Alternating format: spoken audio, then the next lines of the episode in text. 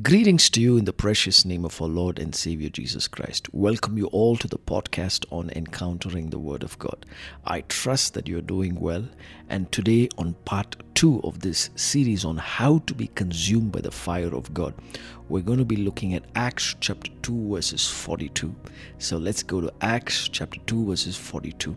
And uh, if you want to know about what we shared and discussed in part one, you can go to the podcast and you can listen to it and uh, be blessed. We thank you for writing to us. I believe there was an amazing move of the Holy Spirit through that podcast, and many were filled, many were touched, and many called back and said that they were encountering the fire of God even as they you know, uh, we're listening to the podcast. So we're so thankful that this is what we want to see. We want to see manifestations. We want to see the glory of God. We want to see the fire of God move into people's lives, even as they listen to these words, because these are not just uh, words, but these are words that carry spirit and life. Hallelujah. So let's go to Acts chapter 2, verses 42.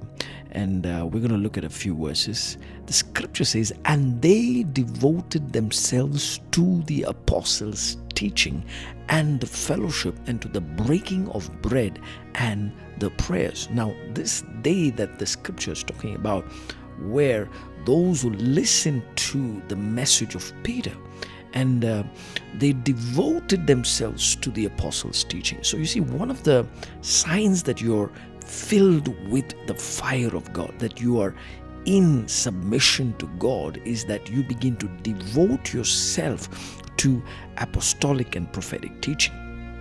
Because that is where you are going to begin to grow in the spirit.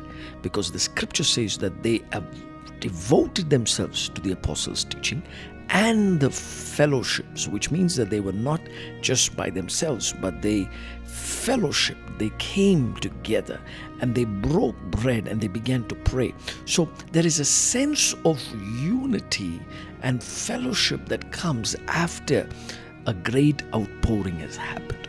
So we need to ensure that the church is not just excited about embracing and welcoming an outpouring, but as the outpouring of the Spirit happens, the manifestations of the Spirit begin to operate in different levels.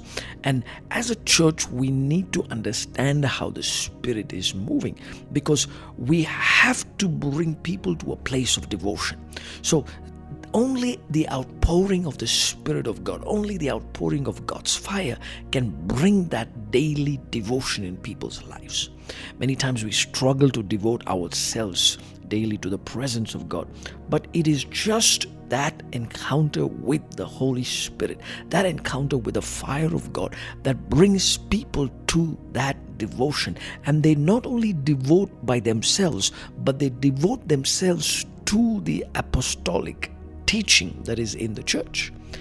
And uh, we see them part of the church. We see them break bread and come together because that unity now prepares the foundation for the next move, prepares the foundation for more people to be added into the kingdom of God. So, so God is bringing them into a system, into a culture, into His kingdom where He fashions them according to His likeness. This is the whole purpose of the Lord pouring His Spirit upon us. He wants to bring us to a place of total surrender. He wants us to bring he, he wants to bring he wants us to come to a place of total dependence on him. And the scripture says and all came upon every soul and many wonders and signs were being done through the apostles.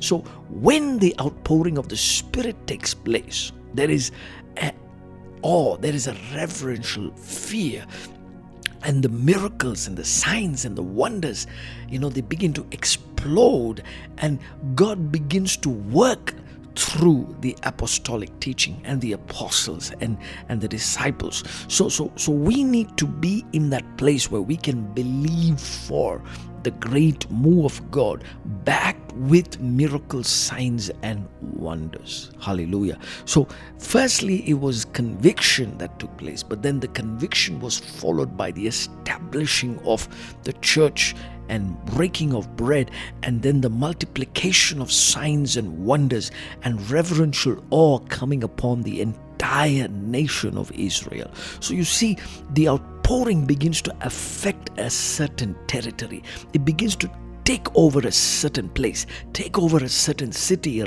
region, because the Holy Spirit is the one who brings that level of glory and authority to the church so that we will be recognized and seen and people will know that something is taking place. Hallelujah. And all who believed were together and had all things in common, the Bible says. Wow. So you see, again, there is a sense of togetherness and a culture that is building in where people begin to recognize each other's needs as their own needs. So, I want to help you understand that as you are consumed by the fire of God, you not only stay in the upper room, but you go into the house of God. You go into the marketplace. You go and begin to operate in the Spirit. And you come together and then you begin to learn and grow in the Spirit. And there is a mighty move of the Spirit that begins to take place every day of your life.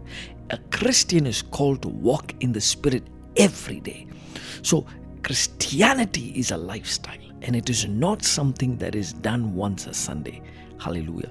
It's just something that you need to understand that you need to walk in the Spirit, and the manifestations of God begin to take place, and you will begin to see God move in a mighty way every day of your lives. So, I want to leave you with this thought this day, and I pray that you will begin to catch the fire of the Spirit and you'll begin to move into the things of God today and you'll begin to see the manifestations of His glory. May you see miracles, may you see favor, may you see blessings today, and may the glory of the Lord lead you, and may God do mighty things through your life today.